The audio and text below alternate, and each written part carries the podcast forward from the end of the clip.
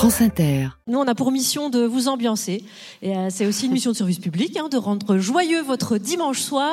Alors, je vous propose de prolonger le week-end en direct et en public. François en régie, top antenne. En public et en direct du studio 104 de la Maison de la Radio et de la Musique, vous allez vivre le grand dimanche soir. Parce que c'est notre projet Deux heures de rire, d'émotion et de musique avec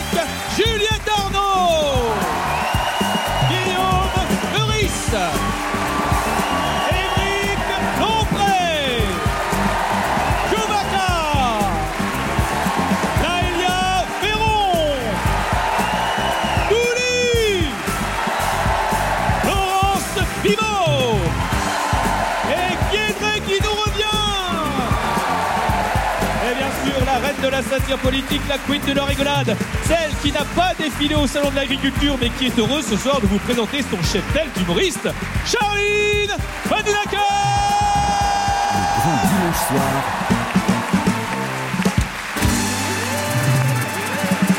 Sur France Inter. Bonsoir la France Inter Eh, euh, Ça vous dit euh, si on parle des élections européennes? Oh, ça va, faites pas comme si vous étiez au courant. hein. Alors, pour inciter les citoyens à voter, LFI a lancé une campagne où ils affichent la tête d'un journaliste avec ce slogan Nathalie Saint-Cric vote et vous Il y a la même avec euh, Christophe Barbier vote et vous Alors, déjà, qui a pensé que la tête de Barbier sur une affiche, ça encourage à voter? J'ose pas imaginer les idées qui n'ont pas été retenues. La, tête d'Adrien Quatennens avec comme slogan Va voter, sinon c'est ma main dans ta gueule. Ou encore euh, Gérard Miller vote et vous. Alors que les soupçons, c'est plutôt euh, Gérard Miller viole et vous.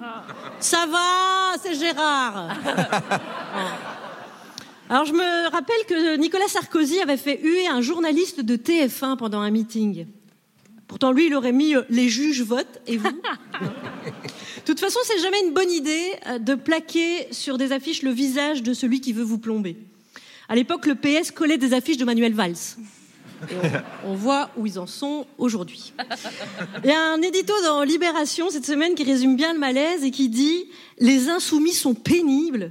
Ils nous obligent à défendre Nathalie Saint-Cric et pire Pascal Pro. Et ça, euh, je les rejoins. Moi, normalement, le dimanche, euh, c'est détente et rigolade. hein. Et euh, là, vu le procédé, euh, je me dois de les défendre, alors que je suis pas venu là pour souffrir, ok?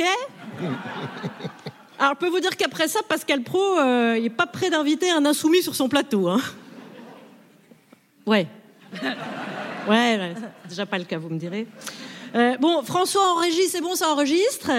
Parce que comme je vais apporter mon soutien à des gens dont je me moque d'habitude, il faut garder une trace. hein. Attention. Alors.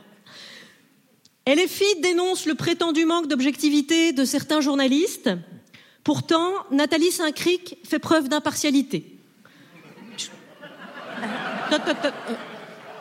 Aidez-moi, quoi. Puisque quand elle dit du bien de la droite, dans un souci d'équilibre, le lendemain, elle n'oubliera pas de dire du mal de la gauche. Voilà. Non mais il n'y avait pas mieux à faire comme affiche de campagne, sérieux. Quitte à afficher des gens comme au Far West, ils auraient pu faire euh, Wanted, euh, recherche 10 millions d'électeurs de gauche, aperçu pour la dernière fois en mai 2012. Merci de nous signaler toute information susceptible de les retrouver. Voilà. Voilà, tout ça pour dire, euh, pas besoin d'afficher des journalistes pour vous rappeler que pour voter aux européennes, c'est facile. Ça se fait en ligne et jusqu'au 1er mai.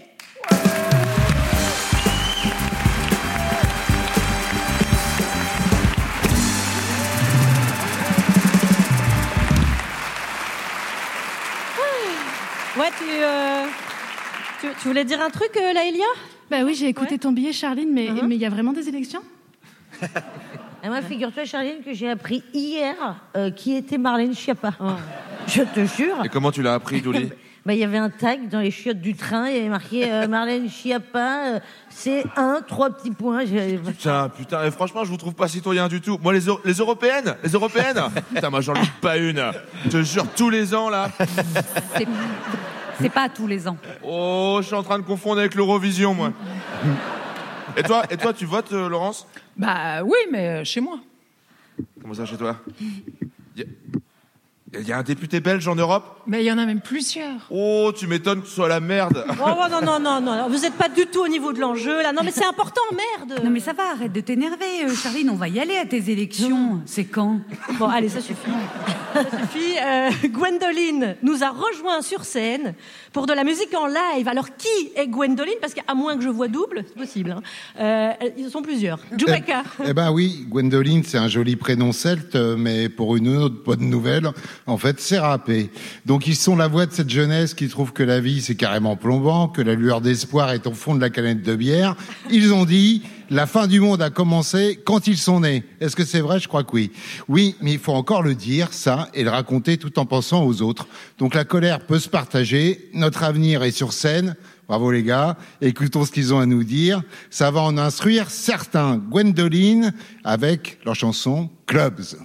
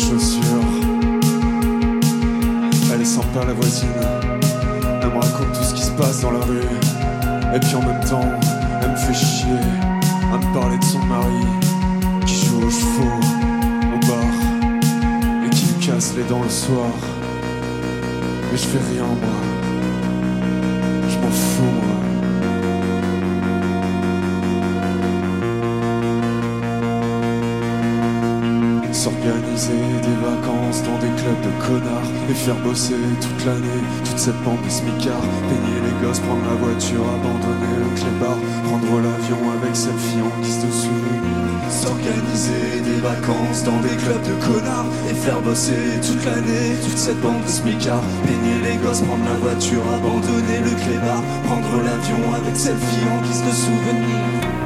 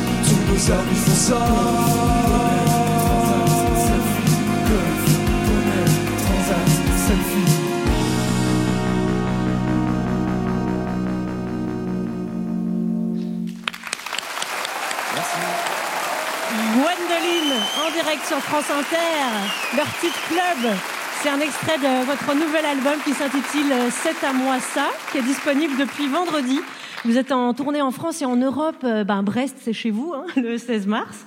Notamment, il y a Lorient le 22, Nantes le 24, Paris, la maroquinerie le 11 juin. Euh, Pierre Barrette, Michael Olivette, voix, clavier, guitare, accompagné sur scène par Romain Rival et Jean-Philippe Jacques, euh, premier au clavier puis l'autre à la guitare. On vous retrouve tout à l'heure. Euh, donc dans la deuxième heure, vous avez proposé une reprise exclusive, rien que pour nous, c'est trop chou. Et merci à Djoubaka et merci aussi à notre attachée de production Alexia Lacour qui vous a vu à Rock en scène et qui s'est dit Gwendoline, hop, c'est pour le grand dimanche soir. Et c'est vrai que quand on vous entend, on vous écoute, on est tout à fait pour se rencontrer. merci Gwendoline, bravo. Et à tantôt, un petit peu après 19h. Et merci également à Pierrick Charles et Adèle Caglar à la prise de son et au mixage. Alors il y a un, un point commun entre un journal de blagues et traverser la rue, c'est qu'il faut d'abord regarder à gauche puis à droite afin de ne pas se laisser écraser par le poids du monde. Wow Ouais. Ça, c'est bossé, ça. hein. Alors place aux bonnes nouvelles de la semaine. En une journée, j'ai reçu 200 témoignages de techniciennes qui ont toutes reçu un selfie du sexe, qui est une photo du sexe d'un réalisateur français. Le journal des bonnes nouvelles. c'est une photo qui a 13 ans, elle a dû changer un peu depuis, forcément. Et on commence avec euh, une très très très bonne nouvelle, Guillaume. Euh, Frédéric Valtou, euh, le ministre de la Santé, a déclaré que jamais l'hôpital n'avait été aussi bien accompagné que ces dernières années. Ah oui, alors ça, c'est- une bonne nouvelle. Par contre, j'ai une question, Charlie. Allez-y, Guillaume. Parce que le, fa- le fameux euh, Frédéric Antipou, là, Valtou. Valtou, Valtou, il est ministre de la Santé de quel pays exactement? Bah, euh, bah, la France, c'est- notre ministre de la Santé. Ah d'accord, Ouais. ah d'accord. Ah bah première nouvelle. Ah oui, oui. Ah bah enchanté, Monsieur Raptou. Non, Val- Valtou. Valtou, Valtou. Valtou. Ah oui, d'accord. Voilà. ouais, ouais, ouais. Voilà, allez, on y va. Valtou. Grâce à des charges, il a dit que l'hôpital était bien accompagné. Il n'a pas précisé vers où on l'accompagne. A priori, c'est dans, dans le mur, quoi. on va dire. Ouais, très bien. Ok, donc là, on peut dire qu'il a jamais été aussi bien accompagné que ces dernières années. Bah voilà, il a raison, Monsieur euh, Toutou. Euh, Valtou. Voilà, Valtou, Valtou, Valtou. Allez, allons-y. Allez, on commence par la présidente de l'Assemblée nationale, Yael Braun-Pivet, qui a rappelé que les membres du gouvernement sont tenus de répondre aux questions des députés après une non-réponse de la ministre Patricia Miralles. Voilà, alors attendez, Charlie.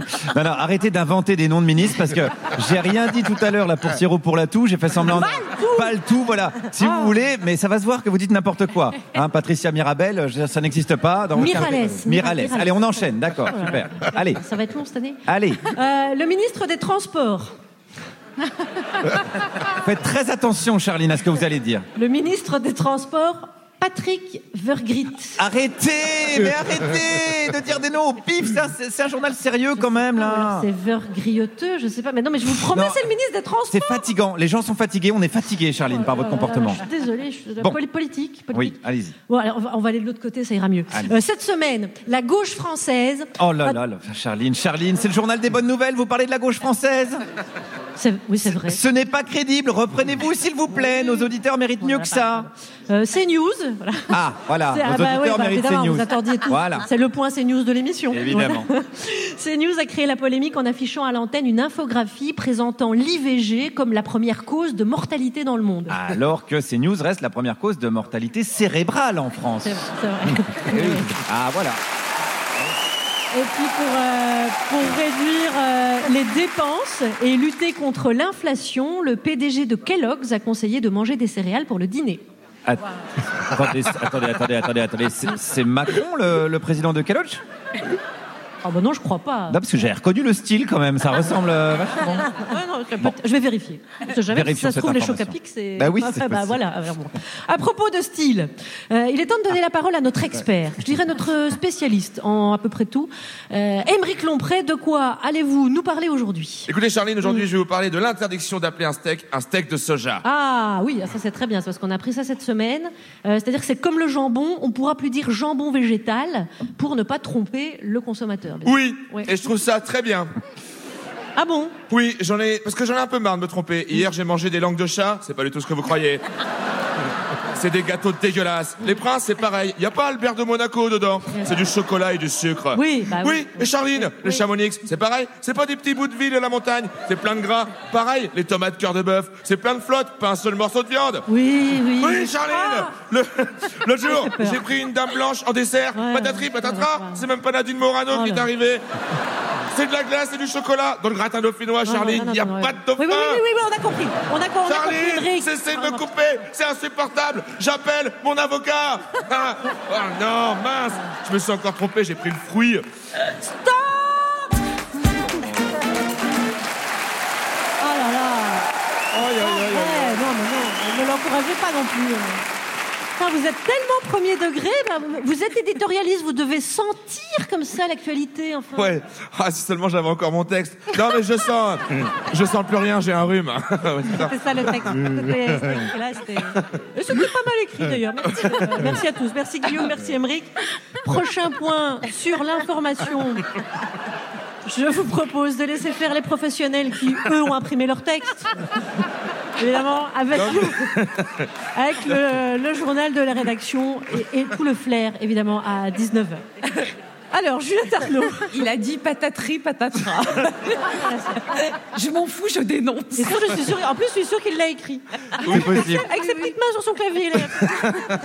Ça prend un thé ou deux thés, j'imagine tellement. Ah, il y a un thé Bon, allez, on enchaîne. Juliette Arnaud, vendredi, euh, vendredi a finalement eu lieu l'enterrement d'Alexei Navalny. Ça va calmer tout le monde, ça. Euh, la langue attente de, de la mère du dissident, opposant euh, politique et, et militant anticorruption, vous a poussé à relire un morceau de mer et de son Iliade. Et là, on se dit quel rapport? Eh ben, il y en a un. Et je vais vous le dire parce que je suis pas chameau. Euh, Quoi? Je vais vous le dire parce que je suis pas chameau. C'est comme peut-être peut-être un, mais pas écrit. Euh, Lyudmila Navalnaya fait face à la caméra. On est le 22 février. Son fils Alexis Navalny est mort le 16 février et elle vient enfin d'avoir accès à son corps. Elle dit Il, comprenez les autorités pénitentiaires, le Kremlin, Poutine, ils veulent que cela soit fait en secret sans un adieu. Ils veulent m'emmener. M'amener à l'entrée d'un cimetière devant une tombe toute fraîche et dire ici repose ton fils, je ne suis pas d'accord avec cela. Et Lyudmila Navalnaya sait à ce moment-là qu'elle évoque sur YouTube un énorme tabou de civilisation. Parce que nous, les humains, depuis toujours, on s'entretue. Certes, on y met toute notre rage parfois et la le pire de nous souvent, mais on rend les cadavres pour que les endeuillés procèdent aux funérailles. Depuis toujours, Bon, c'est pas sûr, mais depuis huit siècles avant Jésus-Christ, c'était déjà le cas. C'est le moment où on sait qu'a été écrit euh, l'Iliade, et c'est un moment capital de l'Iliade, donc qui est la guerre des Grecs contre les Troyens. C'est le moment où Achille rend le corps d'Hector, qu'il a tué à la guerre, à son père. Après un épisode odieux, puisque depuis douze jours, Achille, le demi-dieu, le plus grand guerrier et héros du camp grec, promène accroché à son char le corps de son ennemi autour de la tombe de son meilleur ami Patrocle, lui-même tué par Hector pendant une bataille. Et c'est un moment suffisamment odieux pour que les dieux eux-mêmes s'en émeuvent. Ils n'ont pas toujours été d'accord depuis le début entre eux, notamment Zeus et son épouse Héra, qui se mènent une guerre conjugale sur le thème des multiples trahisons de Zeus. Mais là, vraiment, vraiment, Achille donne un spectacle indigne. Les dieux, plus tard, ne sauveront pas Troie. Ils laisseront les Grecs se conduire comme les pires des soudards lorsqu'ils auront mis la ville à sac, mais ça c'est plus tard.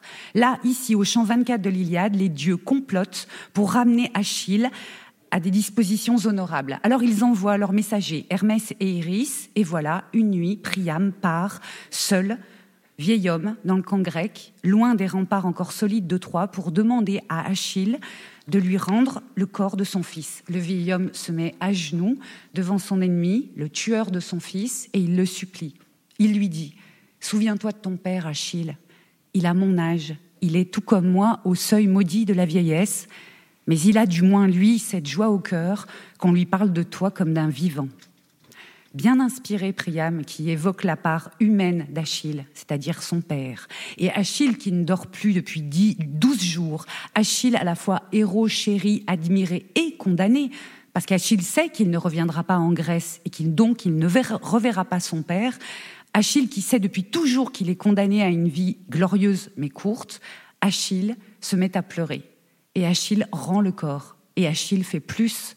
Il donne douze jours de trêve aux Troyens pour organiser des funérailles dignes à Hector, le plus grand guerrier de Troie, l'heureux mari d'Andromaque, le fils préféré de Priam, le père d'Astyanax. Et ensuite, la guerre reprend. Eh ben ouais, on n'est pas chez Disney. Merci, bisous, merci. Allez, Juliette et sa troupe enfilez la toge. On va ajouter une nouvelle page à l'Iliade, une page imaginée par Juliette qui a transposé l'histoire à notre époque. Zeus et Héra sont d'accord sur une chose, il faut que Poutine rende le corps de Navalny. Ça, Omer l'avait pas prévu. ça. Euh, Comment vont-ils procéder? Laurence Bibot est Héra, Guillaume Meurice est Zeus, Juliette et Émeric sont Iris et Hermès, les messagers des dieux.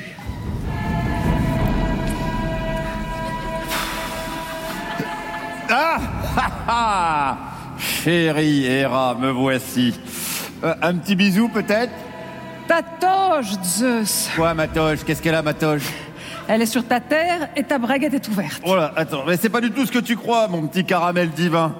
Oh mais, mais je ne crois plus rien depuis longtemps, ce qui est bien ironique pour une déesse, tu en conviendras. Non, mais laisse-moi t'expliquer. Oh L'heure n'est pas aux explications oiseuses. Nous devons donner à Iris et Hermès leur mission du jour. Je ne sais jamais lequel est lequel. Iris Hermès. Ah, ok. Hermès. Hermès Carrément, toi, t'as un nom de parfum. Et toi, t'as, Iris, t'as carrément un nom, t'as un nom de merde. pas mal. Alors, est parti, pas mal. La paix Dieu de seconde zone. Vous avez vu ce qui s'est passé la semaine dernière? Ah ouais, l'élimination d'Alicia de Colanta, quelle histoire, c'est encore Les traîtres Mais non, ce qui s'est passé en Russie Je sais pas, je regarde pas Colanta en Russie. moi. Enfin, la mort de Navalny, il faut absolument convaincre Poutine de rendre le corps à sa famille. Alors, qui de vous deux peut y aller? Alors, c'est-à-dire que moi, en ce moment, j'ai pas mal de boulot. Ouais, et moi j'ai euh, une flemme olympique. Et oh Iris Hermès, au pied Faut envoyer un message clair à Vladimir Poutine. Non, mais enfin, il va nous tuer Euh, c'est ridicule, un humain ne peut pas tuer un dieu, enfin. Elle va nous tuer. Elle a peur Ah, C'est ridicule. Ah oui. Et puis on ne tue pas le messager. Ah, ça, parlez-en à Jésus. Oui. Ce sketch est écrit en partenariat avec CNews. Bon, c'est décidé. C'est décidé. Euh, L'un gère Poutine, que fait l'autre? Ben, il rendra visite à sa veuve. Ah, bah, s'il faut la réconforter, moi, je veux bien. Pardon Non, mais je veux dire, je, pour la- le travail, pour la communauté, pour le bien de. Pour le- Qui va voir Poutine pour lui expliquer qu'il commet l'incommettable Eh ben, on n'a qu'à le jouer à pile ou face. Pile, je rends visite à la veuve, et face, eh ben, tu vas voir Poutine. Ok. Ah, pile Oh là là, c'est dommage pour toi. C'est moi que je rends visite à la veuve. On peut recommencer, on peut recommencer Un, deux, trois terres, je joue plus, cadenas soufflé. Girafe qui fume. La Mais enfin Mais oh, c'est pas possible Non, ça n'est pas possible C'est réglé Ce n'est Ah pas bah oui, possible. mais je vais vous le dire, Bah, c'est réglé. bah, Très bien. Iris la veuve, Hermès Poutine. Et d'ailleurs, Zeus euh, t'accompagnera. Hein Ah oui, ah bah oui. Et alors, je t'ai trouvé un petit sage en Sibérie, près du cercle polaire. Ah. L'intitulé Oui. Ouais. Eh bien, je garde ma bite sous ma toge. Merci Arnaud et toute la troupe du Théâtre radiophonique du Grand Dimanche Soir. Merci également à Matteo Yakin et Camille Hermite à la vidéo, ainsi qu'à Cédric Depré et Brahim Elmouden à la lumière. Et on va changer de discipline artistique et de thème, euh, parler de la classe ouvrière en musique. Ouais, Djoubaka, Euh, vous construisez titre par titre une playlist politique, et aujourd'hui avec ce tube. Ah oh. Ah ouais. Il y a des cœurs. Énorme tube des Pogs. Et quel est le message alors, Djoubaka Ben, on doit cette chanson à un Anglais et pas à un Irlandais, à Ewan McCall. C'est un militant communiste qui a œuvré dans le théâtre populaire et politique euh, dès les années 30 euh, de l'autre siècle. Il a écrit des pièces de théâtre très énervées. Et puis, il va subir les foudres de la censure, être étroitement surveillé. On va même lui interdire de monter sur les planches. Bon, c'est un gars qui a une influence, et notamment du mouvement artistique des Hungry Young Men, les jeunes hommes en colère qui vont euh, faire pour métier de mettre des grosses baffes à l'établissement anglais. Et McCoy aime aussi chanter et se passionne pour la musique folk. On lui doit quand même 300 chansons, c'est pas n'importe quoi. Dont Dirty Holton, qui qui dans sa première version est vraiment très courte. En 1949, un peu plus d'une minute, elle avait été composée en fait pour servir d'interlude dans une pièce qui s'appelle, je vous le traduis parce que sinon c'est compliqué, paysage avec cheminée et et permettre un changement de décor. Mais une fois le spectacle fini, en fait le public reprenait la chanson à tue-tête en sortant des représentations. Donc la Dirty Autumn, c'est Salford, une des villes ouvrières où le smog des usines devient une ombre permanente, où la pauvreté et l'exploitation du petit peuple va bon train. Me voilà. Il chante donc une vieille ville sale où on sent le printemps dans la fumée portée par le vent et le narrateur va se fabriquer une hache bien aiguisée pour détruire ce lieu porteur de malheur comme un arbre mort. Allez, envoie François.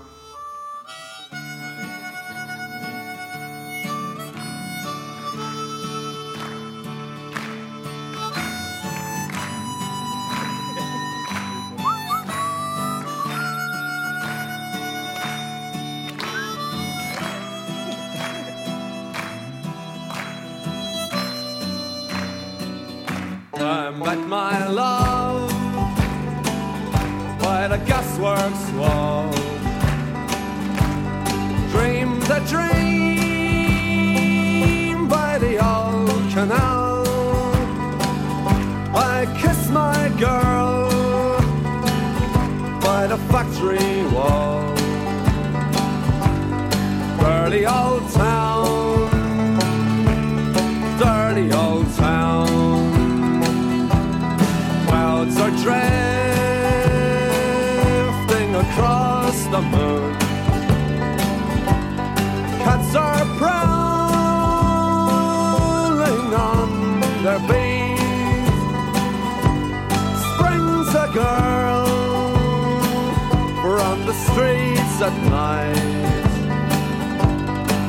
Dirty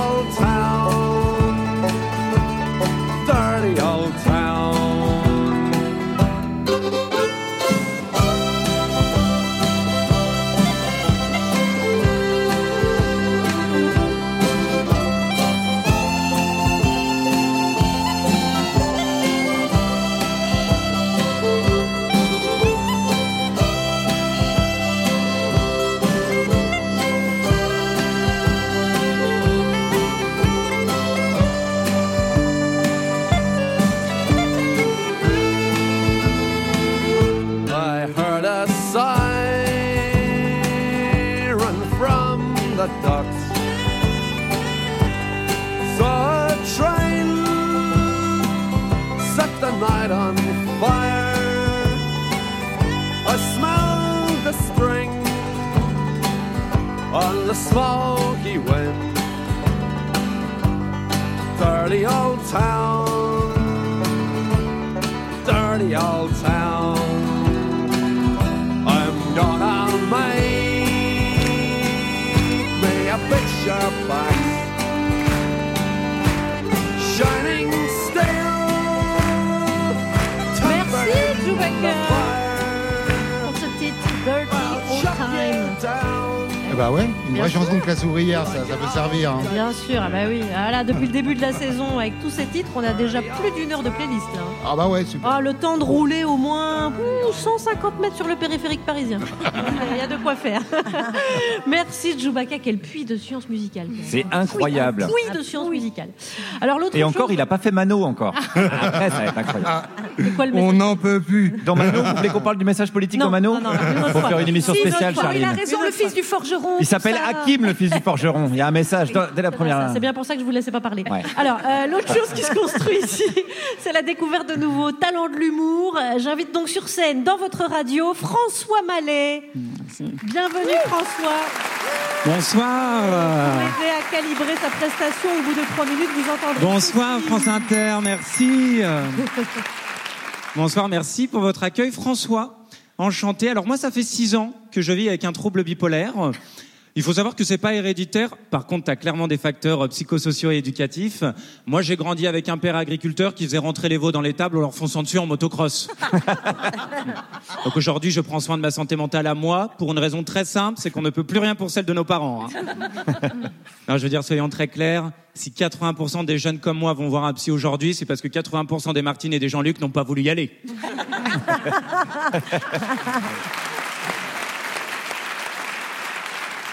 Je vais être honnête avec vous, je vais pas pouvoir résoudre tous mes traumatismes, moi, en une génération. hein. Et au plus dur de ma dépression, j'ai été hospitalisé. Alors en France, il faut le savoir, globalement, tu as deux options, l'hôpital public et la clinique privée. L'hôpital public, tu passes par les urgences, la clinique privée par tes finances. Alors l'hôpital public, bah, il n'y a pas grand-chose à savoir à part qu'ils font du travail formidable avec zéro euro. On peut les applaudir d'ailleurs, s'il vous plaît.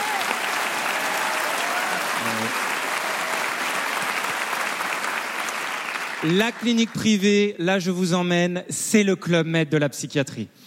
Je suis arrivé, on m'a remis un emploi du temps d'activité de 50 heures par semaine. Ouais. J'étais en dépression, on m'a rajouté un burn-out. Mais, mais c'est vrai, j'ai rapidement repris du poil de la bête et du coup, pour soutenir cette dynamique, bah, Cathy, la cadre de santé, m'a proposé d'animer une activité. Du coup, moi, assez naturellement, bah, je me suis proposé pour le fitness. Allez, les girls, on prend son Lexomil et on se met face au miroir. Ouais, parce qu'en attendant, le trou de la sécu, il morfle. hein. Allez, 5, 6, 7, et je m'aime comme je suis.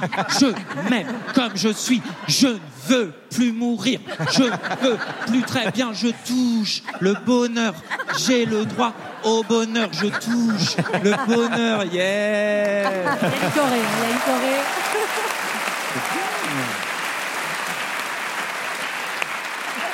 C'est bien. Ah ouais, si, pour des tentatives de suicide la semaine dernière, c'est pas mal. Allez, pour celles qui vont aux électrochocs, bon séisme à vous. Bon, ensuite à ça, 18h45, cantine. Alors là, même si j'arrivais un petit peu en retard, je me faisais jamais de soucis parce qu'il y avait tout le temps du rap grâce aux anorexiques. Et là, c'est comme chez Pierre et Vacances, c'est dîner-spectacle assuré par toute l'équipe de ceux qui souffrent de troubles obsessionnels compulsifs. Ouais, les TOC. Alors, les TOC, c'est gros malin et c'est grosse maline, très souvent basés sur l'humour de répétition. Mais là, on s'amuse, hein, on met les moyens, on sort les spots, on allume, on éteint, on allume, on éteint, on allume, on éteint, on allume, on éteint. Comme ça, les épileptiques peuvent prendre le relais. Et je m'arrêterai là-dessus. Merci, France Inter. Merci. Il s'appelle François Mallet. Venez, cher François, vous asseoir autour de la table du studio pour jouer avec nous. Bravo, bravo François, ça fait du bien d'entendre tout ça. Euh, on peut vous suivre sur votre compte Instagram, François Mallet, M-A-2-L-E-T. C'est ça. Euh, votre spectacle, où donc il y a du fitness. Hein, euh, Ouais, il y a pour- du pour fitness. ceux qui sont à la radio. Heureux soient les fêlés, c'est à Paris à la Comédie des Trois Bornes tous les vendredis et en tournée. Et les dates de tournée sur votre Insta, mon cher François. C'est ça. Allez, vous restez avec nous. Et on alterne les moments d'humour et de culture, et surtout on mélange les deux. Place à la langue, la linguistique, la phonétique, la stylistique, euh, et un peu la politique. Toujours avec la Elia Véron. Merci Charline. Bonsoir tout le monde. Alors aujourd'hui, je voulais vous parler des prénoms et de leur signification. Il y a des prénoms qui ont un sens lexical immédiat. On a de beaux exemples dans cette équipe avec, euh, par exemple, Constance, hein, qui en a joué pour le nom de son spectacle Inconstance. On a aussi Jamil, qui vient du mot beauté en arabe. Jamil, c'est le beau gosse, même si le schlag, ça compense. Et on a aussi Guédré. Est-ce que vous savez ce que veut dire Guédré en lituanien? Ah non Eh ben Guédré va nous dire, n'est-ce pas Eh ben, tout simplement, en toute modestie, une éclaircie. Voilà. Voilà, bel exemple lexical. Mais on a donc ces prénoms qui ont un sens immédiat. Mais aussi, même quand ce n'est pas le cas, le prénom va toujours signifier quelque chose. Par exemple, si vous lisez sur un CV le prénom Aliénor et puis sur un autre CV Kimberley, ne me dites pas que vous projetez la même image. Vous avez sans doute imaginé des personnes de classes sociales différentes. Un Emmerich qui parle de prénoms de pauvres dans ses chroniques, ça s'appelle de la sociologie spontanée, ça. Bah, je Eh le oui. savais. De même, si je vous dis d'un côté Jean-Michel et de l'autre Kevin, vous allez sans doute projeter des âges différents. Parce que les prénoms sont, comme le dit euh, Baptiste Coulmont, qui est spécialiste de la question, je vous conseille son livre euh, Sociologie des prénoms, je crois qu'il est devant toi, Émeric d'ailleurs, Oui, aux éditions La. Découverte. Les prénoms sont un indicateur, mais euh, partiel, jamais fixe, jamais univoque, d'où les polémiques sur les significations des prénoms. Il y en a tout le temps. Il y a eu Zemmour et plus généralement l'extrême droite sur ce que serait un prénom français ou pas français. Il y a toujours des moqueries sociales, genre haha, prénom de cassos. Il y a même quelquefois conflit entre les parents et la justice qui peut interdire un prénom si elle l'estime contraire à l'intérêt de l'enfant. Par exemple, la justice a interdit pour des jumeaux les prénoms Fish and Chips ou encore Babord et Tribord. Donc désolé Emmerich, je ne suis pas sûre que tu puisses appeler ton gosse raclette. Voilà. Quelquefois, ces jugements font d'ailleurs polémique. Par exemple, Fange, prénom breton avec un tilde, vous savez, le tilde, c'est la, la petite vague sur une voyelle, a été interdit. Et de même, Titeuf, sous prétexte que ce serait un prénom ridicule, donc contraire à l'intérêt de l'enfant. Mais est-ce que c'est vraiment ridicule ou est-ce que c'est juste une question de goût situé socialement et pourquoi Titeuf serait plus ridicule qu'Adelbert, par exemple? Bref, cette ambiguïté entre contrôle de l'État et liberté des parents, c'est révélateur d'une évolution générale. Parce que pour résumer grossièrement, pendant longtemps, on a choisi le prénom, comme dit Coulmont, comme manifestation d'une intégration dans une communauté, qu'elle soit religieuse, régionale, familiale, politique. Et maintenant, on voit de plus en plus le prénom, au contraire, comme un marqueur d'individualité et de goût. Et ce déplacement de la communauté à l'individualité, ça se voit quand vous comparez le premier prénom par rapport au deuxième ou au troisième. Faites-le. Souvent, le premier prénom est choisi parce qu'on l'a trouvé joli, et le deuxième, et le troisième, ce sont les prénoms des grands-parents, des parrains, des marraines. On rend hommage à la lignée. Donc finalement, ce qui est paradoxal avec le prénom, c'est qu'il est censé dire quelque chose d'intime. Il est censé représenter votre identité toute votre vie, alors que c'est quelqu'un d'autre qui l'a choisi. D'où des stratégies pour reprendre le contrôle sur son prénom. On peut soit carrément le changer, soit préférer un diminutif ou un prénom proche, comme le philosophe Jacques Derrida de son vrai prénom Jackie. On a encore Guy Edré, l'anarchiste des graphèmes, qui a choisi de changer un peu l'orthographe en mettant une majuscule au milieu de son prénom, hein, pour que ce soit distribué, c'est ça, Guy Edré Nos futurs. Ouais, c'est ça. Et enfin, pour finir, on a la pratique des pseudonymes. Je n'ai pas le temps de développer, mais sachez que c'est une pratique très répandue dans les milieux où le nom est un outil de singularisation et de valorisation important. Par exemple, chez les prostituées, les traders, les mafieux, les artistes, y compris les humoristes. Ah, la Elia Véron, merci. Bah, ce sera l'objet d'une prochaine chronique alors, tout simplement. Pourquoi pas. Et dites-moi, euh, Douli alors, ça veut dire quoi, ma chère Mais Douli, on ne sait pas. Et tu sais qu'il y a beaucoup de mecs en fait qui s'appellent Douli. Ah oui? En Indonésie, c'est des mecs. D'ailleurs, à une époque, je pouvais pas m'appeler Douli sur Insta. Il fallait que je mette Douli Douli parce qu'il y avait un Indonésien, il avait 8 abonnés et il me niquait le business. je pouvais pas Ah donc en Indonésie, faut, oui, faut, faut, Voilà, intégrer un, ça. un prénom d'homme. Un prénom épicé. Eh ben voilà, elle nous vient euh, tous les mois, chère Douli, parce que bah, vous, vous avez besoin de vivre des choses. Enfin, des choses, des, des aventures folles. Euh, pour vos chroniques, eh ben, allons-y, ma chère euh, Allez, Douli au féminin. vont, mes petits culs?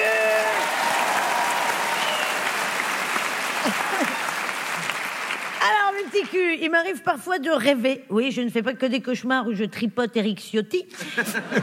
Et donc, mercredi, j'ai rêvé que j'avais un super pouvoir. En revanche, c'était pas un, pou- un super pouvoir cool comme voyager dans le temps, voler ou rallonger les pénis. Non, je pouvais, attention, détecter qui sentait des pieds.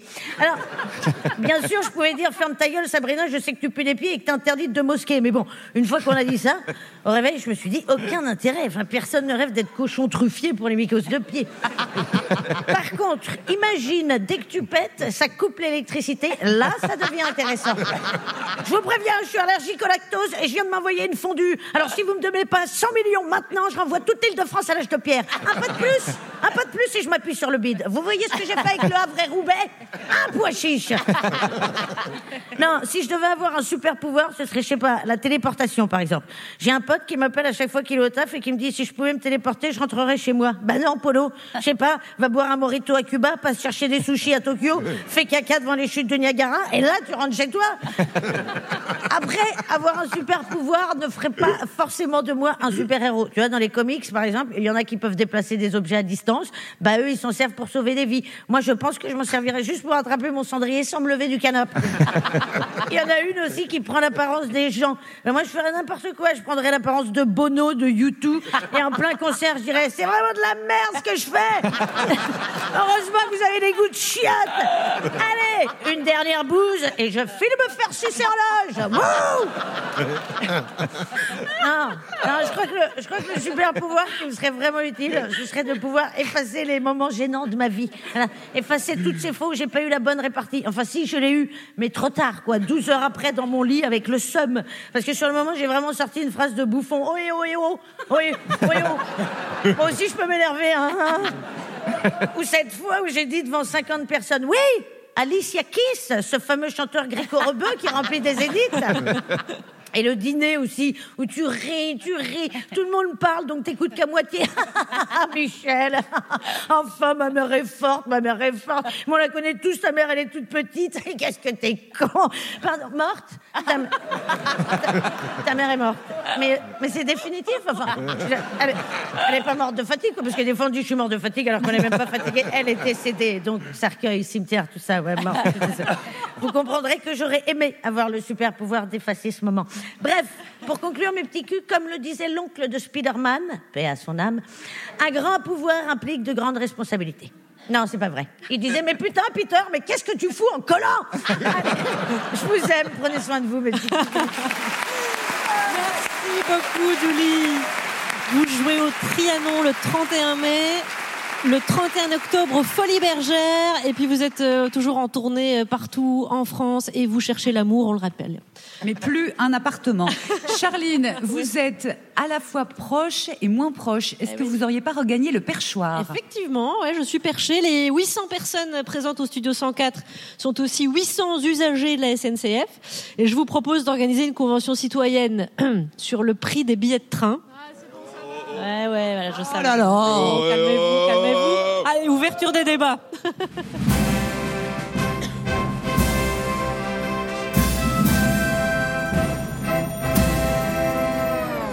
Car cette semaine, la SNCF a annoncé des résultats annuels, euh, bah, 1,3 milliard de bénéfices nets, et dans la foulée, elle annonce une augmentation du prix des billets. Alors, qui veut commencer? Eh oui, personne. Euh, si, si, si, si, Ah. moi. Et excusez-moi, pardon, je suis en retard parce que j'ai pris le train de Nîmes. Ah oui, ok, coup, merci. Bah, comme ça, on a fait la blague sur les retards à la SNCF, hein, puis euh, maintenant on peut bosser. Donc, euh, qui commence? Ouais, déjà, il faudra arriver à débattre sans tomber dans les clichés. hein. Avec la SNCF, c'est pas évident. Mais je ne peux pas vous laisser dire ça, madame. Non, par exemple, pour moi, bon, moi, je suis, je suis ici, je suis venu en train, j'ai eu aucun souci, pas d'annulation, pas de retard, tout s'est très bien passé. Ah, bah, Très madame. bien, très bien. Quel train vous avez pris? Le Marseille-Paris de 20h37. Att- Attendez, parce qu'il est même pas encore 19h là. Ah non, mais je l'ai pas pris aujourd'hui. Euh, J'ai pris le train le 17 février pour être ici à l'heure. Ah d'accord, ah, ben voilà, mais oui. Ouais, ouais. D'ailleurs, pardon, excusez-moi, je m'étouffe, mais putain de clope. Non, alors, va falloir que je file, j'ai un train qui m'attend. Euh, je pars assister à une convention à Strasbourg. Faut pas que je le loupe. Ouais, bien, bien, bien, bien. Elle a lieu quand cette convention? Le 25 août, là, faut que je me speed. Ouais, mais bah, allez-y, allez-y. Alors d'autres euh, ici ont pris le train pour venir peut-être? Oui, moi. Ah, et alors votre expérience au niveau des tarifs? Bah, franchement, ça va. Ah bon, ok. Oui, si, ça va. Bon, j'ai un banquier sympa, hein, j'ai obtenu un crédit. Ah oui, tout de même. ouais, ouais. Par contre, je vais rester devoir dormir ici. Hein. C'est-à-dire? Eh ben, J'ai pu emprunter que pour l'aller, mais dans 15 ans, mon prêt sera remboursé, je pourrai en faire un autre pour le retour. Ah oui. Alors, euh, je m'installe où? Alors. Alors, euh, déjà pas là, parce que c'est ma place. Ah bon? Vous êtes euh, place 42, rangée 8 Non, ici, vous êtes rangée 7. La rangée 8, c'est derrière. Oui, bah, installez-vous qu'on poursuive là, s'il vous plaît. Alors, euh, la SNCF réalise des bénéfices importants, pourtant le prix des billets augmente. Est-ce que, en tant qu'usager, vous comprenez les raisons?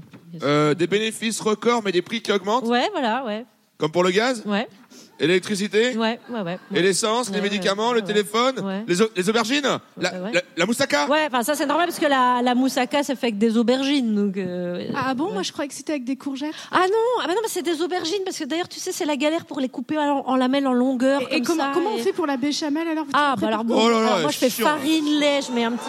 Hein? Oui, pardon, je m'égare. Oui, oui. Allez, le voilà, le train des débats va faire un arrêt à Bruxelles maintenant, car voici celle qui prend l'Eurostar pour venir nous voir. Voici Laurence Bibot.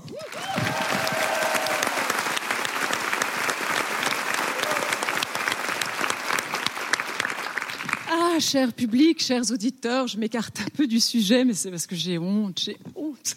C'est gênant, mais je vous dois la vérité. Enfin, je me dois la vérité. Je m'intéresse aux revendications de vos agriculteurs uniquement parce que je les trouve sexy.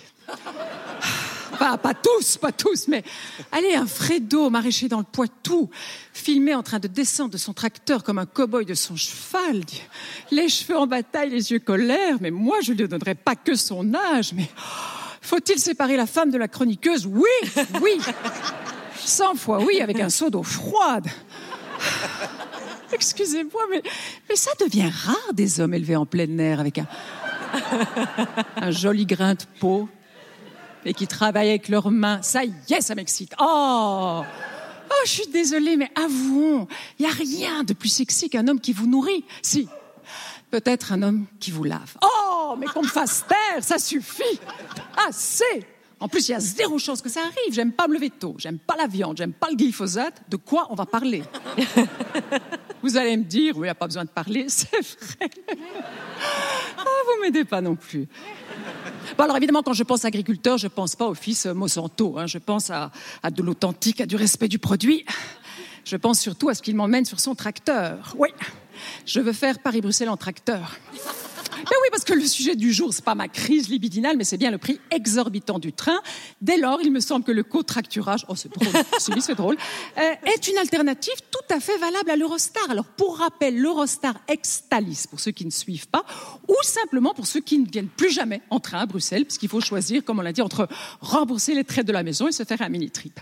Enfin, rassurez-nous, euh, Eurostar est une entreprise qui a fait d'excellents bénéfices en 2023, mais qui doit faire face à de colossaux défis. Et ça tombe bien, ça nous fait un point commun. Moi aussi, je dois faire face à de colossaux défis à chaque fois que je vous rejoins. Comment arriver à prendre suffisamment à l'avance le train qui ne sera pas trop en retard pour finalement arriver ici tout juste à temps? Ça Valence.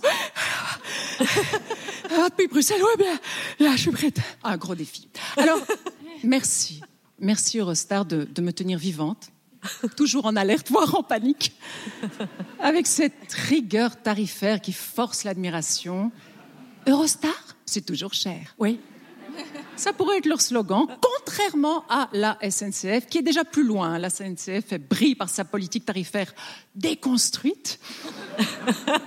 L'achat d'un billet est une expérience contre-intuitive, contre-productive, arbitraire, hasardeuse. C'est la plus grande société de jeux de hasard de France. Oui.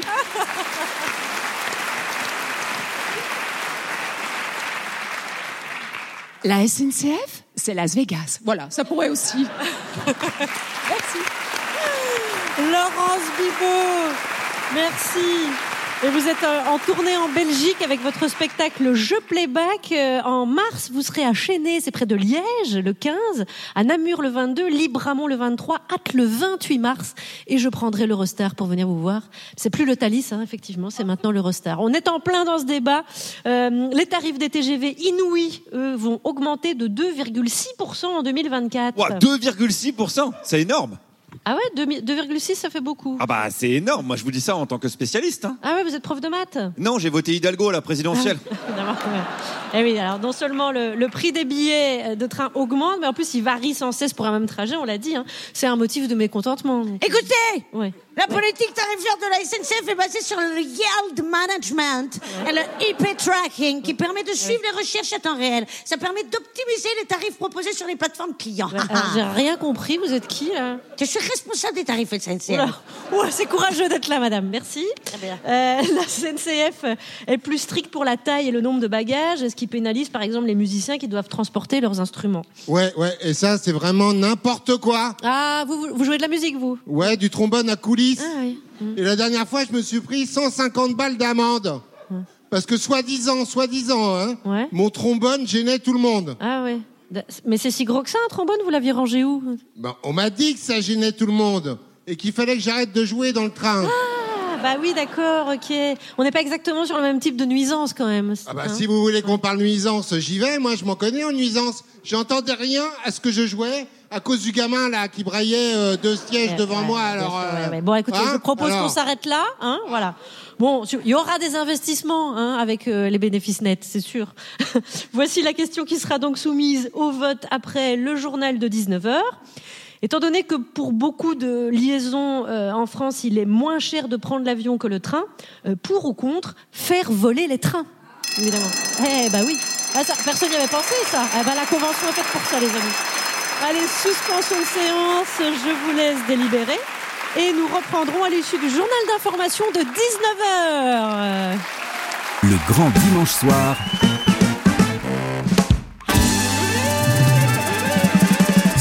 France Inter. Un grand merci à vous d'avoir choisi France Inter. 19h17, voici la suite du grand dimanche soir en direct et en public du studio 104 de la maison de la radio et de la musique avec Charline Vanounaker. Merci Eric Delvaux. Merci pour ces informations et merci à toute la rédaction de France Inter. Il y a du monde encore ce Eh soir. ouais, ouais. Merci à la rédaction pour son travail remarquable et dont on aime aussi la spécificité. Merci à vous tous. Euh, juste euh, avant le journal, on a débattu de la politique tarifaire de la SNCF et voici la proposition qui a émergé et que nous allons voter donc. Euh, étant donné que pour beaucoup de liaisons, il est moins cher de prendre l'avion que le train, pour ou contre faire voler les trains Par applaudissement, qui est pour Voilà, bien sûr. Et par applaudissement, qui est contre ah, et- Va falloir du budget. Hein. Cette proposition est donc adoptée. et bon courage au gouvernement. Le grand dimanche soir se poursuit jusqu'à 20h à la radio, mais aussi si vous le désirez en vidéo, en streaming sur franceinter.fr avec Juliette Arnaud, Guillaume Meurice, Émeric Lompré, Laëlia Véron, Douli, Djoubaka, Laurence Bibot et Guédré. Et voici notre invité, l'acteur Frédéric Pierrot. Le grand dimanche soir. Charline Vannacker. Bienvenue Frédéric Pierrot. Eh ben, merci de m'accueillir. Mais avec joie. Bonjour à tous. Qu'est-ce que vous aviez de mieux à faire un dimanche soir? Ouais, rien de mieux, en effet. Un bel horaire, ça. Ah, vous avez tourné au cinéma pour euh, de grands réalisateurs, grandes réalisatrices, Bertrand Tavernier, Ken Loach ou Agnès Jaoui. À la télévision, vous êtes l'emblématique Docteur Dayan de En thérapie sur Arte. Et dès demain soir, euh, vous êtes le héros d'une nouvelle série de France 2 intitulée La peste, une dystopie adaptée du roman d'Albert Camus. La peste, celle-là, celle qu'on verra à partir de demain soir euh, sur France 2, nous projette en 2030 sur une plage de, la côte d'Azur, un, un 30 juin, on va dire, la veille des vacances scolaires et de la saison estivale, soleil, bikini, crème solaire et glacée, et un rat traverse la plage. Il est apeuré, néanmoins, il déclenche la panique, car il est annonciateur d'un cataclysme. D'une épidémie proposée par. Enfin, proposée par une bactérie plutôt qu'un virus. Alors, il ne s'agit pas d'un virus, c'est- c'est autre chose. Vous allez le découvrir crescendo, crescendo. hein, c'est le, évidemment, c'est le but d'une série. C'est l'adaptation donc du roman de Camus, La peste. Et si beaucoup de choses sont différentes, euh, on est en 2030, il y a des drones, il y a des téléphones portables.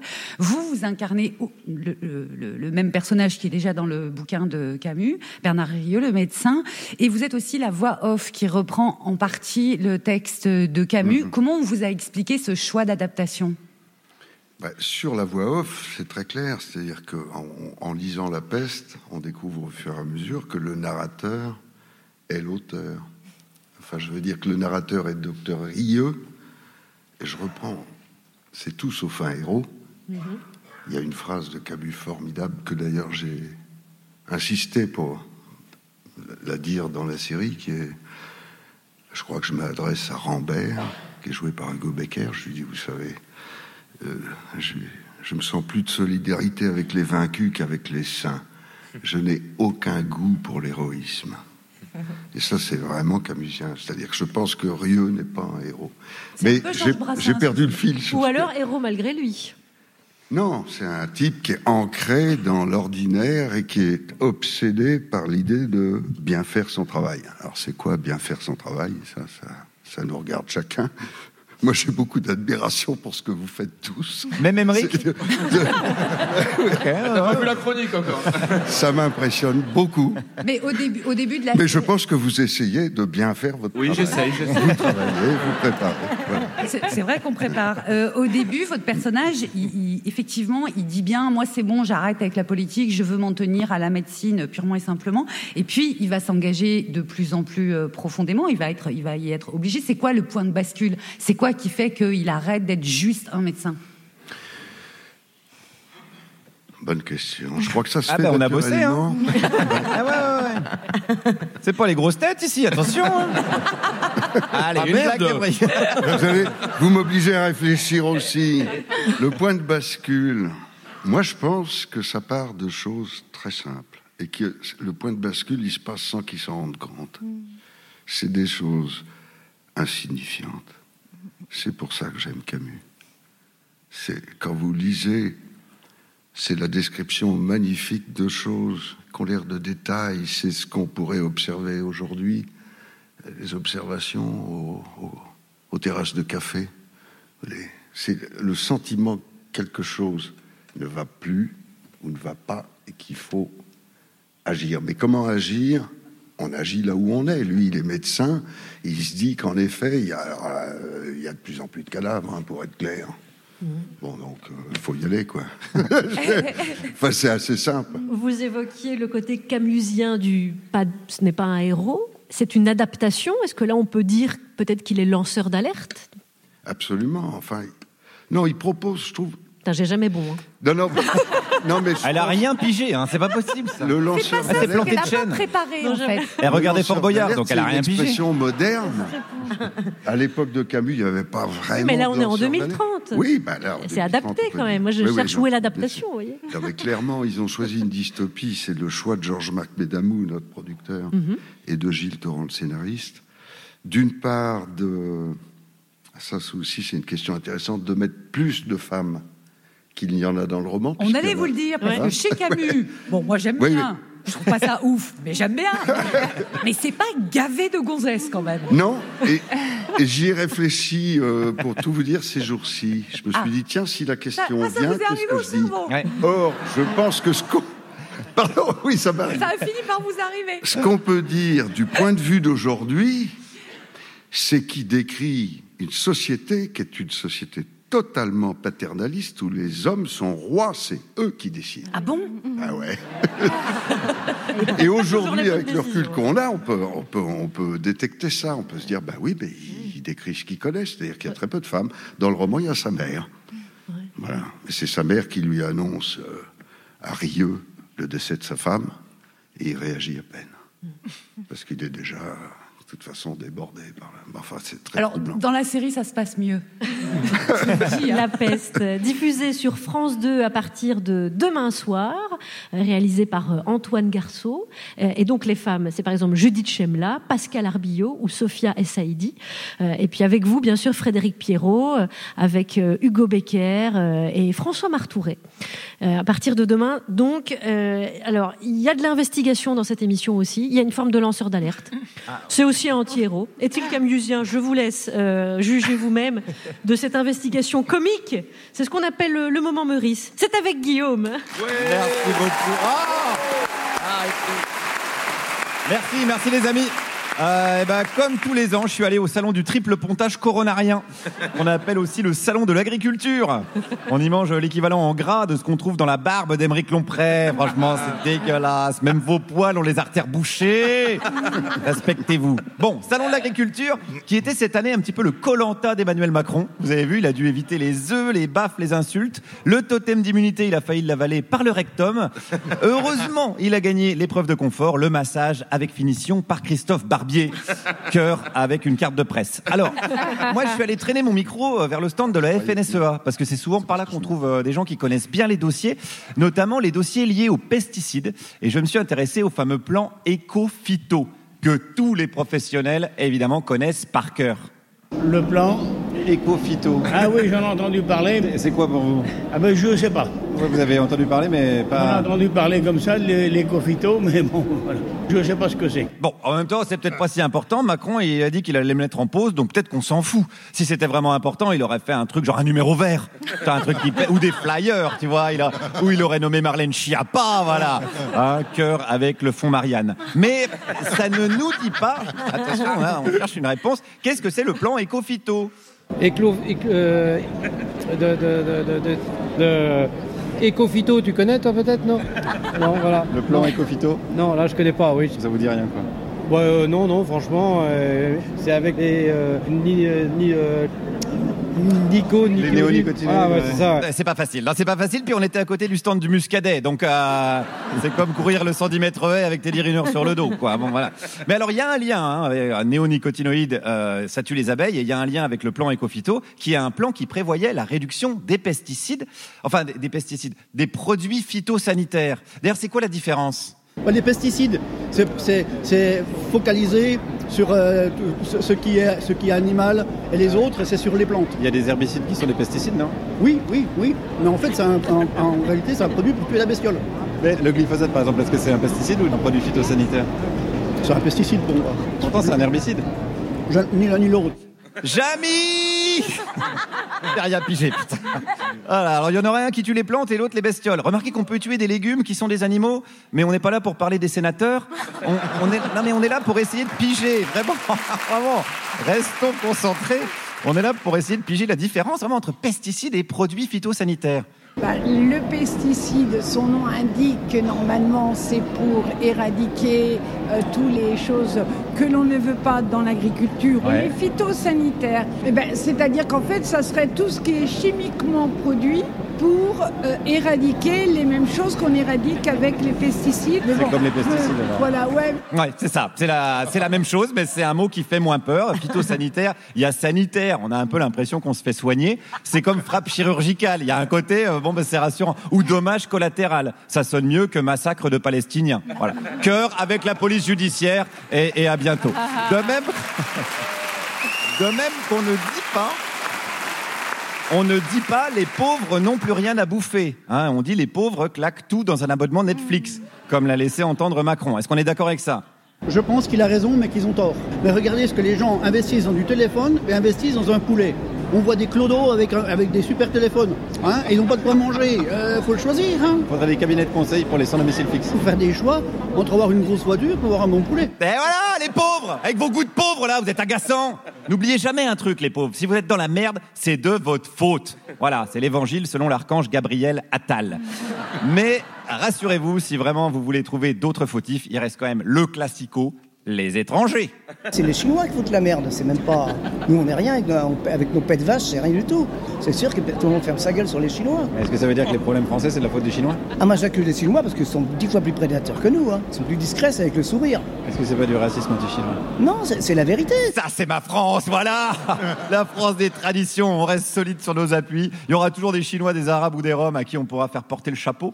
Euh, en attendant, soutien aux agriculteurs et aux agricultrices qui luttent en bossant correctement. Et coucou au lobby de l'agroalimentaire, euh, producteur officiel de vrais fumiers.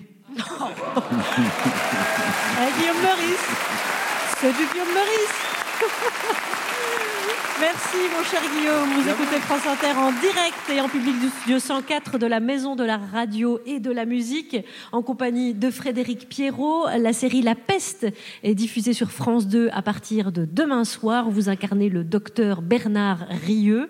Euh, Est-ce que c'est depuis en thérapie qu'on vous voit souvent, on pense à vous comme médecin ou c'était déjà avant?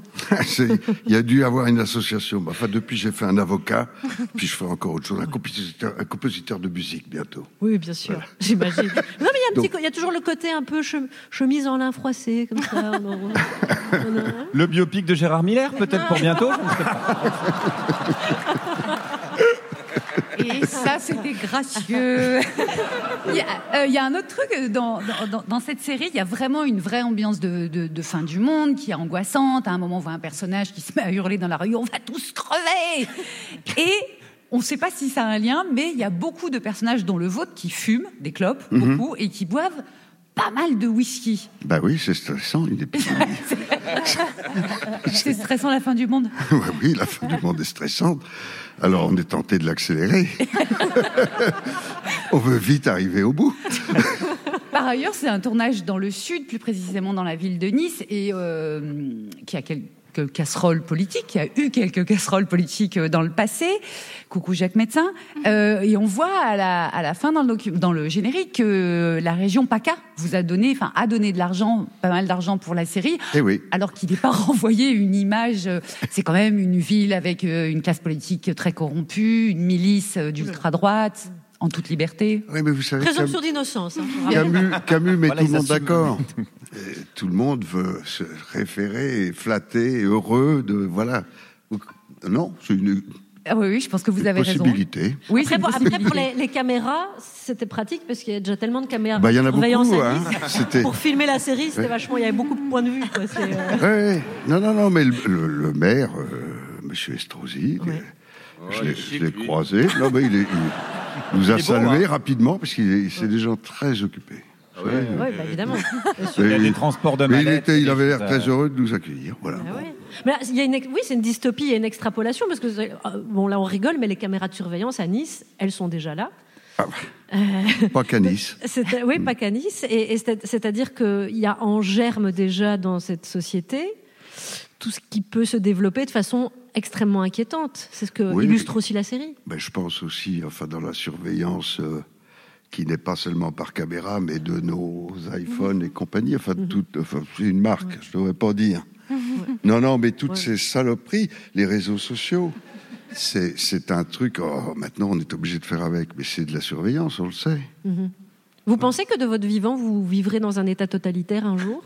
Mais tout recommence C'est sans le- cesse. c'est l'objet de la soirée. C'est l'objet de la série. C'est pour nous préparer. La cette série, moi, je pense, elle est faite pour nous préparer, les gars. Attention. hein. Attendez, j'ai noté un truc parce que Ah. j'ai relu, je vous recommande tous de le relire, c'est un- Ouais. d'une actualité incroyable. Le, le discours du prix Nobel de, de Camus. Je ne vais pas vous en donner euh, la Alors, on a jusqu'à totalité de la 20 heures, hein. Oui. Juste une phrase. Allez-y. Il parle des gens qui, qui nous ont précédés après-guerre, qui ont essuyé toutes ces horreurs. Il leur a fallu forger un art de vivre par tant de catastrophes pour naître une seconde fois et lutter ensuite, à visage découvert, contre l'instinct de mort à l'œuvre dans notre histoire. C'est pas d'actualité, ça? Je veux dire tout. Alors, je veux dire, Relisons donc. on y est. Eh oui. C'est sans cesse, un étern- c'est le mythe de Sisyphe Mm. de Camus. C'est l'éternel recommencement.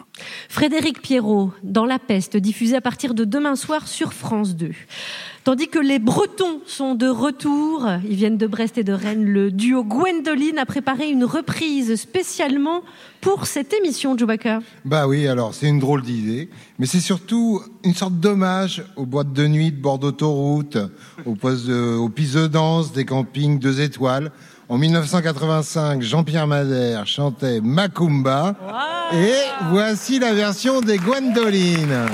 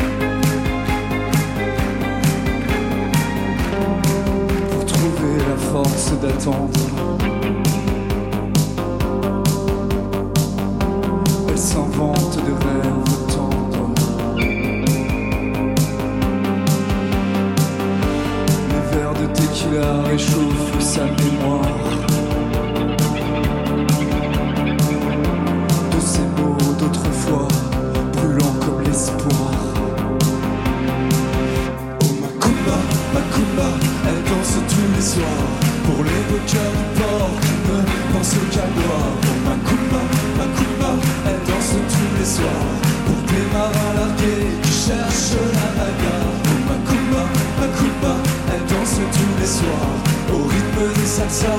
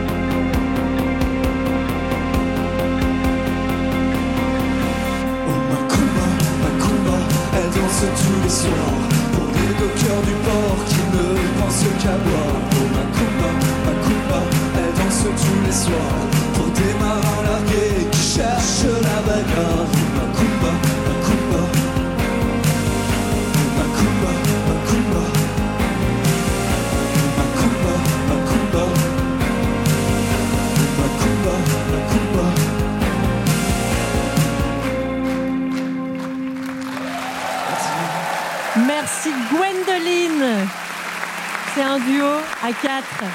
Pierre Barrette, Michael Olivette, accompagné sur scène par euh, Romain Rival et Jean-Philippe Jacques. Merci pour ce Macumba de Jean-Pierre Madère. Euh, c'est Frédéric Pierrot, si c'est la fin du monde, on la passera au Macumba. Je rappelle euh, votre album C'est à moi ça qui est disponible depuis vendredi. Vous êtes en tournée en France et en Europe. Brest le 16 mars, Lorient le 22, Nantes le 24 avril et à Paris la maroquinerie le 11 juin. Merci beaucoup à vous, quel plaisir. Ces deux lives que vous avez offert ce soir dans le grand dimanche soir. Alors on a écouté ceux qui jouent de la musique, on va écouter ceux qui jouent à un jeu. Ici vous pouvez gagner euh, le cadeau le plus rigolo de France. C'est sa seule valeur puisqu'on n'a toujours pas de budget, c'est donc le jeu 100 euros. À vous Juliette, à vous Guillaume. Merci beaucoup. Ah là là, mais quelle ambiance. Merci Charline Manounaker. Et bienvenue à toutes et à tous dans le jeu 100 euros. Le jeu qui fait des heureux. Mais pas des... Ouh. Bonsoir Juliette. Bonsoir Guillaume, une fois encore. Il rit parce que j'ai failli mourir. Oui, il y a une petite cascade que vous Les à la gens radio. sont méchants. Une fois encore, nous avons sélectionné la crème de la crème, une candidate et un candidat dans le studio 104 de la Maison de la Radio et de la Musique. Et Juliette, avec qui êtes-vous? Bien, je suis avec Margot. Margot, levez-vous et dites-nous comment vous vous appelez. Margot. Oh, Oui, comme c'est joli. Margot, qu'est-ce que vous faites de beau dans la vie? Je suis étudiante en lettres. Très bien. Et, et si vous lisiez aussi ce qu'il y a écrit sur le papier? Non, mais tout va bien, Margot. Vous avez le droit d'être étudiante en lettres, c'est bien, c'est bien les lettres. Alors je recommence. Mais alors Margot, qu'est-ce que vous faites de beau dans la vie? Je fête la journée mondiale de la vie sauvage. Oh, mais c'est charmant. Et vous faites ça comment? Ah, bah voilà Ah bon, c'était écrit alors Oui, oui, oui, il y, a- il y avait tout un travail. Depuis le euh, début, depuis, depuis la première émission. Depuis tout est écrit. Mais même là, quand j'ai failli tomber, c'était écrit. Guillaume, quel est votre candidat? Oui, mais je suis avec Tom. Levez-vous, Tom, formidable. Quel est votre prénom, Tom? Tom. Tom, ah bah voilà, comme, euh, comme Tom Holland, le, le- le fils de, de François. Euh, Qu'est-ce qu'est-ce que vous faites dans la vie, Tom? Euh, je travaille dans la restauration de monuments historiques. Oh, intéressant. Vous travaillez sur quel bâtiment? Jacques Land. Oh là, oui. Il y a du boulot. Et nous allons jouer, Guillaume, Tom, Margot, pour un magnifique cadeau. Oui, Juliette, vous le savez, peut-être euh, cette semaine, une clé USB contenant tous les plans de sécurité pour les JO de Paris a été volée dans un train. Eh ben, désolé, mais c'était moi. Voilà, elle est ici. Euh, je voulais faire un beau cadeau. Voilà, pour le jeu 100 euros, elle contient non seulement les plans de sécurité, mais aussi euh, le sum d'Anne Hidalgo. Donc, elle est vraiment. C'est incroyable. Et tout ça dans un tout petit objet, Oui. c'est beau la technique. Eh ben Guillaume, c'est donc parti. C'est parti pour le jeu 100 euros. Le jeu qui fait des heureux. Mais pas des.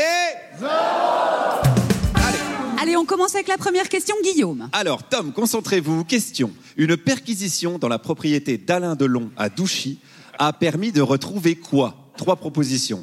La dignité de Juliette Arnaud après 18 heures et trois moritos. Christophe Castaner. Et c'est vrai qu'on n'a plus de nouvelles de Oh là Christophe là, Castaner oui. Hein, Et ça me dégoûte de voir à quel point vous en avez rien à foutre. Ou alors 72 armes à feu et plus de 3000 munitions, ce qu'en Corse on appelle la base. Alors, Tom, on vous écoute Euh, dernière euh, réponse. Oui, la réponse 3 1-0 pour Tom qui prend l'avantage. Bien joué, Tom. À vous, Juliette. Allez, une question pour Margot. Margot, hier a commencé une nouvelle émission hebdomadaire sur CNews, animée par Laurence Ferrari. En gros, c'est une heure pour prendre du recul sur l'information brute. Et alors, elle va animer cette émission avec quel grand ou grande intellectuel? Est-ce que c'est Réponse A, Annie Ernaux? Réponse B, Winnie l'ourson? Réponse C, Michel Onfray? Concentrez-vous, Margot. C'est la 3. Michel Onfray Elle égalise. elle égalise, mais il va quand même falloir la départager. Et on va passer, donc sans plus attendre, à la, question. Bonus Bonus Alors, la question bonus. Tout le monde s'en est bien rendu compte, c'est la crise, c'est l'austérité, il faut faire des économies, tout le monde doit se serrer la ceinture. Mais, selon le canard enchaîné, de combien le Conseil constitutionnel a vu son budget augmenter On cherche, Tom, Margot, un pourcentage. Alors, on commence par Tom, un pourcentage. 5% Il Margot est mignon ce Tom. Mais il est, il est petit. Il est jeune, il est petit, Il il, est dit des naïf. petits chiffres parce qu'il Mais est le petit. monde, c'est de la merde, Tom. Tu vas l'apprendre bientôt. Margot, un autre chiffre.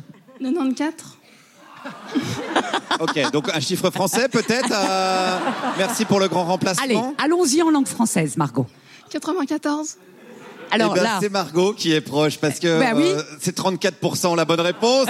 C'est Margot qui gagne C'est mon petit cadeau Bravo Margot, merci Tom d'avoir participé. Merci Juliette, on se retrouve la semaine prochaine pour le jeu 100 euros. le jeu qui fait des heureux. Mais pas des Merci. Et on se retrouvera la semaine prochaine euh, en public si vous le désirez. La billetterie est ouverte pour dimanche soir prochain. Rendez-vous sur le site maison de la radio et de la musique.fr. Est-ce qu'on peut rappeler à Guillaume que quand même euh, 34 c'est plus proche de 5 que de 95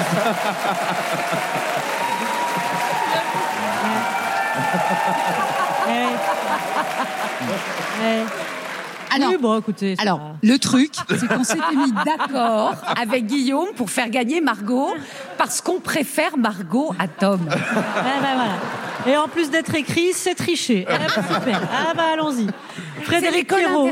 Frédéric Pierrot, je suis désolée, je suis vraiment désolée. En tout cas, La Peste, c'est demain soir sur France 2, adapté du roman de Camus. Parlons un petit peu des décors, parce que l'appartement de votre personnage, le docteur Rieux, euh, on, est en- on a beau être en 2030, cet appartement rappelle furieusement un appartement qu'aurait pu connaître euh, Albert Camus à l'époque. Absolument. ouais. Ouais. Donc j'imagine qu'il y a une intention derrière. Bah oui, c'est de, de- on adopte la dystopie, mais on n'est pas dans. De toute façon, il y a beaucoup de gens qui vivent dans des appartements très anciens, vous savez, Mhm. encore aujourd'hui, Ouais. à Paris ou ailleurs. Mais il y a aussi l'idée de faire résonner toutes les époques. Bah évi- évidemment. Ouais. Ouais.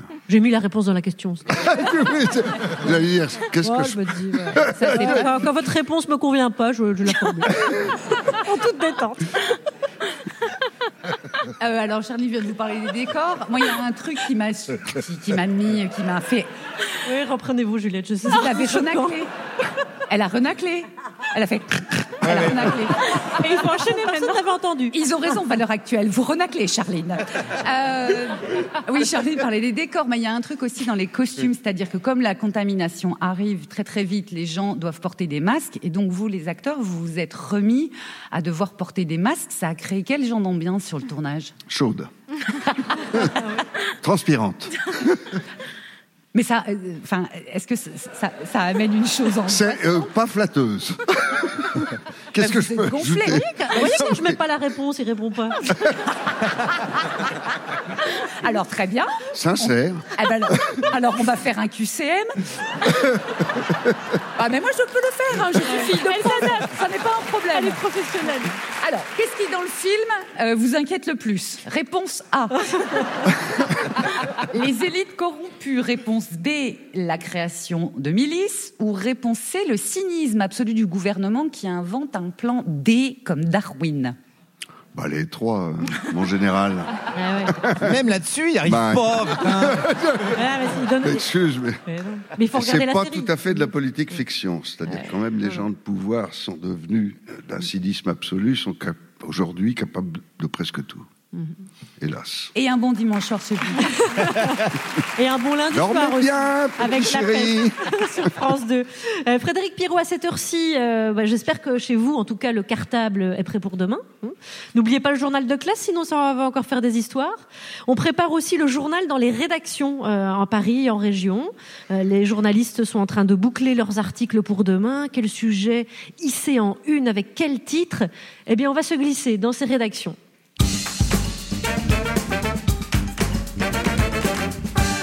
Pendant ce temps-là, à la rédaction de CNews. Bon, euh, demain l'IVG sera inscrit officiellement dans la Constitution. Euh... Oui, je sais. Euh, on fait quoi? Bah, on, on demande une mutation en Argentine ou on boit un coup? Non, mais d'accord, mais on fait quoi à l'antenne? Ben, on boit un coup. Ou alors on fait une journée de deuil national. Ou alors on boit un coup pour oublier ça. Oh là là, elle est pénible, Elisabeth Lévy. Pendant ce temps-là, à la rédaction de IVG Magazine. Wow, on boit un coup Euh, vous fêtez l'inscription de l'IVG dans la Constitution Ah non, oh là, oh là là, quiproquo. Non. Non, rien à voir. Euh, c'est EVG Magazine, enterrement de vie de garçon magazine, là, à nous.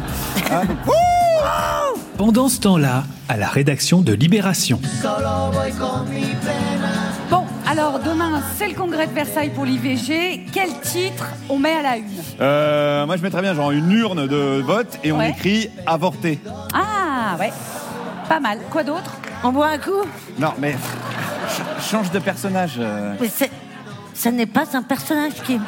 Pendant ce temps-là, à la rédaction de VGE Magazine.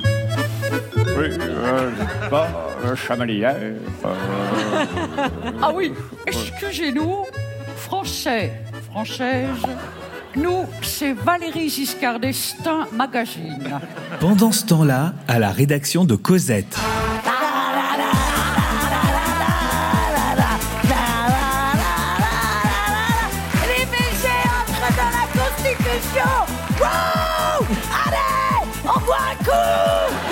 Temps-là, à la rédaction de Libération. Bon, est-ce qu'on a d'autres idées de titres pour demain? Ouais, euh, les anti-IVG sont morts dans l'œuf. Moi, je propose... Ta gueule, ta gueule Un petit coup Ta gueule, ferme ta gueule, Un ferme ta gueule. un Là, on n'en peut plus. comme ça, Arrête, un mi- arrête, un- arrête Un mini-coup Mais attends, qu'à picoler, c'est pas possible Ah bah Oh. tiens, justement, C'est pas vrai. transition. En parlant de picoler, Oh, je Ah, sais, je sais. est-ce qu'on s'écouterait pas une petite chronique d'Emeric Oh, Bonjour à tous, vous allez bien Ah non, mais là, j'ai rien entendu. Ah, Délire, délire, délire. Eh, vous devez deviner qui je suis. Aïe, aïe, aïe, ça, je sais pas comment je vais pouvoir finir ce mois, les temps sont durs. Emery crack Ouais. Allez, on s'ambiance. Bon, euh, j'ai pas regardé l'actualité cette semaine. Ah, mais attends, mais tu commences toujours tes chroniques comme ça, changer un peu. Eh, ça, c'est bon, c'était les vacances en fait. Eh, j'ai pas regardé l'actualité pendant les vacances. Sinon, nous, les journalistes de terrain, on prendrait, on prendrait jamais de pause.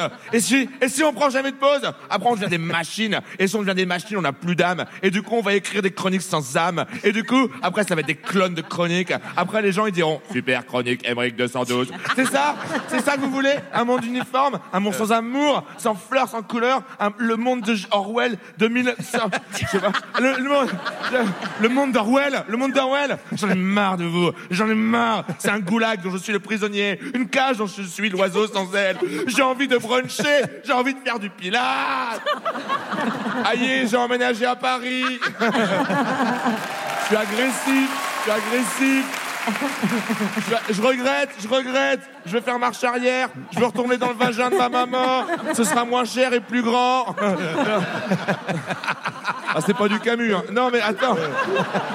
Non, mais eh, ce serait trop bien dans la vie qu'on ait le droit de faire deux marches arrière. Moi, ce serait la fois où j'ai choisi de vivre à Paris et la fois où je me suis dit, tiens, elle va être super cette blague sur le vagin de ma mère. Non, mais en plus, eh, j'ai regardé sur internet, euh, pas pour le vagin de maman, hein. Eh, eh, j'ai qu'une journée. Allez, avec moi. Euh, non, mais pour le déménagement, alors en termes de traumatisme, les déménagements. Arrête de rire, c'est chiant. Après. C'est parce que c'est visuel, je pense. non, après, je l'ai écrit, j'étais sous. Non, mais attends en, et en termes de traumatisme, les déménagements, c'est en deuxième position, juste après les enterrements. Il y a déménagement, enterrement et euh, être au premier rang d'un spectacle de stand-up. T'es en couple, gros tas? Euh, euh, Je suis juste venu voir un spectacle, moi Non mais Paris, c'est la jungle. Je veux dire, il n'y a aucune empathie. C'est pas une ville, c'est une classe de quatrième. Je veux dire, ici, tout est moquerie. Hier soir, j'ai dit à un pote, j'ai dit, attends, mais euh, on va jamais trouver des restos après 22 heures. Il était là. pas de resto après 22 heures. Attention au clodo. mais enfin, ici, t'es à Paris. Attention au clodo. on va pas mourir de faim quand même. Attention au clodo. Attention à la merde. Merde, t'as marché dans un clodo. Euh, Je vais rentrer chez moi, putain, je vais rentrer. En plus, Douli, notre appartement, il est nul. Douli, elle a pris la grande chambre. Enfin, les chambres, elles font la même taille, mais comme je suis tout gros et que Douli est toute petite, elle a plus d'espace. La chambre, on l'a jouée à qui rentre le premier dans un tuyau étroit? Alors, je vois déjà les commentaires en dessous de la chronique. Tu te plains alors que 3000 enfants dorment dans la rue? C'est vrai que t'as grossi. Pas de resto après 22 heures. Lâche-moi, Ludo Du coup, je cherche un appartement sur l'île. Alors au début, je voulais, je voulais, je voulais, retourner là où j'habitais quand j'étais petit, mais il y a déjà mon père. trois marches arrière. On a le droit de faire trois marches arrière. Merci de m'avoir écouté. Émeric Lompré, merci Émeric. Donc on peut revoir la vidéo sur la chaîne YouTube de France Inter ainsi toutes les vidéos. J'en profite pour remercier Camille Waldschmidt à la création graphique des décors. Et oui, c'est aussi un service Radio France. Euh, ce soir également à la machinerie Christophe Boulon, Adrien Vivaldini. On exploite toutes les ressources et les talents de cette belle maison de la radio et de la musique. Euh, Frédéric Pierrot avec nous. Oui, alors ils ont, sont en colocation d'Ouli et Bric. Oui, j'ai compris. On a même parlé de la machine à laver. Ah Elle est dans la chambre. Elle est Dans la chambre. Je pense C'est à ça. parce que pour les gens. Rien ne va plus. Pour, pour nos auditeuristes, il faut imaginer, il y a Frédéric Pierrot, Pierrot pardon, est installé pile entre Douli et Bric. Donc, il peut avoir une petite, Et Dans la- dans l'appart en plus. hein. Ouais. une petite impression de ce que ça peut être. On vous retrouve donc dans La Peste à partir de demain soir sur France 2. Avec, Qui n'a rien euh, à voir avec les pesticides dont vous parliez tout à l'heure. Non, non, c'est vrai. On aurait pu, hein. Ça aurait pu, ça. Avec euh, Johan Eldenberg, Judith Chemla, Hugo Becker, Pascal Arbillot, Sophia Essaïdi euh, ou François Martouret. Euh, vous, vous jouez- J'ai lu que vous jouiez un petit peu de clarinette. Ah tiens, oui. Non Eh bien, on Oui, a mais une enfin, clarinette. Christian Morin, très- à, vo- à vos heures, non Non, non, mais j'ai un vieux, oui, enfin, un vieux camarade que j'avais au téléphone avec qui nous jouions il y a 40 ans. Soyons raisonnables. je, je joue dans les basses puisque Paris. Paris, pas d'aigu. Voilà. Pas dégueu non plus. C'est donc le violon d'ingre de Frédéric Pirot, c'est la clarinette. Euh, quant au Grand Dimanchard, ben, il s'achève en chanson. Cette fois, c'est au piano. Et oui, car c'est le grand retour de Guédré. Vous êtes... euh, ah ouais. Guédré, vous êtes une deuxième fois maman. Félicitations et bon courage. Euh, vu la chanson que ça vous inspire, euh, je pense qu'on va la dédier à vous, à tous les jeunes parents. Surtout aux enfants.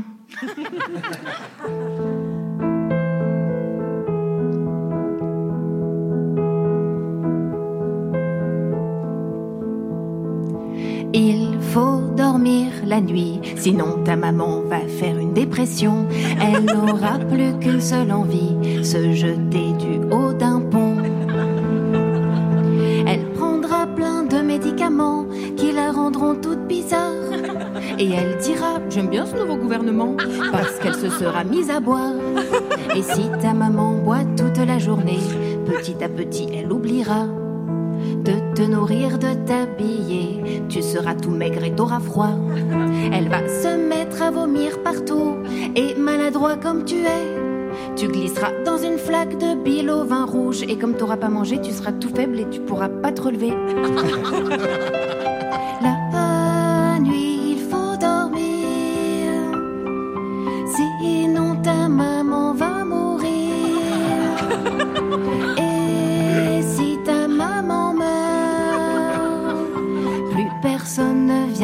quand tu pleures.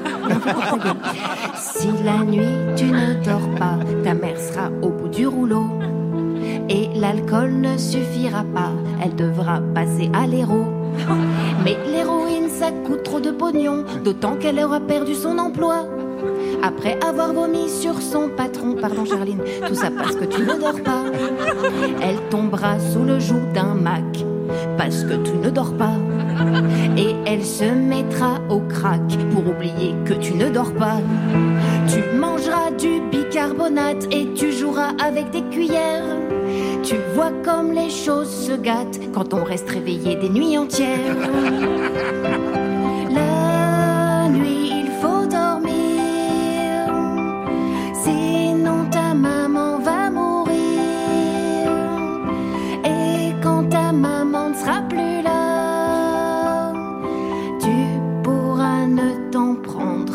Et tu te diras, putain, mais pourquoi j'ai pas dormi la nuit? Maintenant ma mère est morte et tout ça, c'est de ma faute.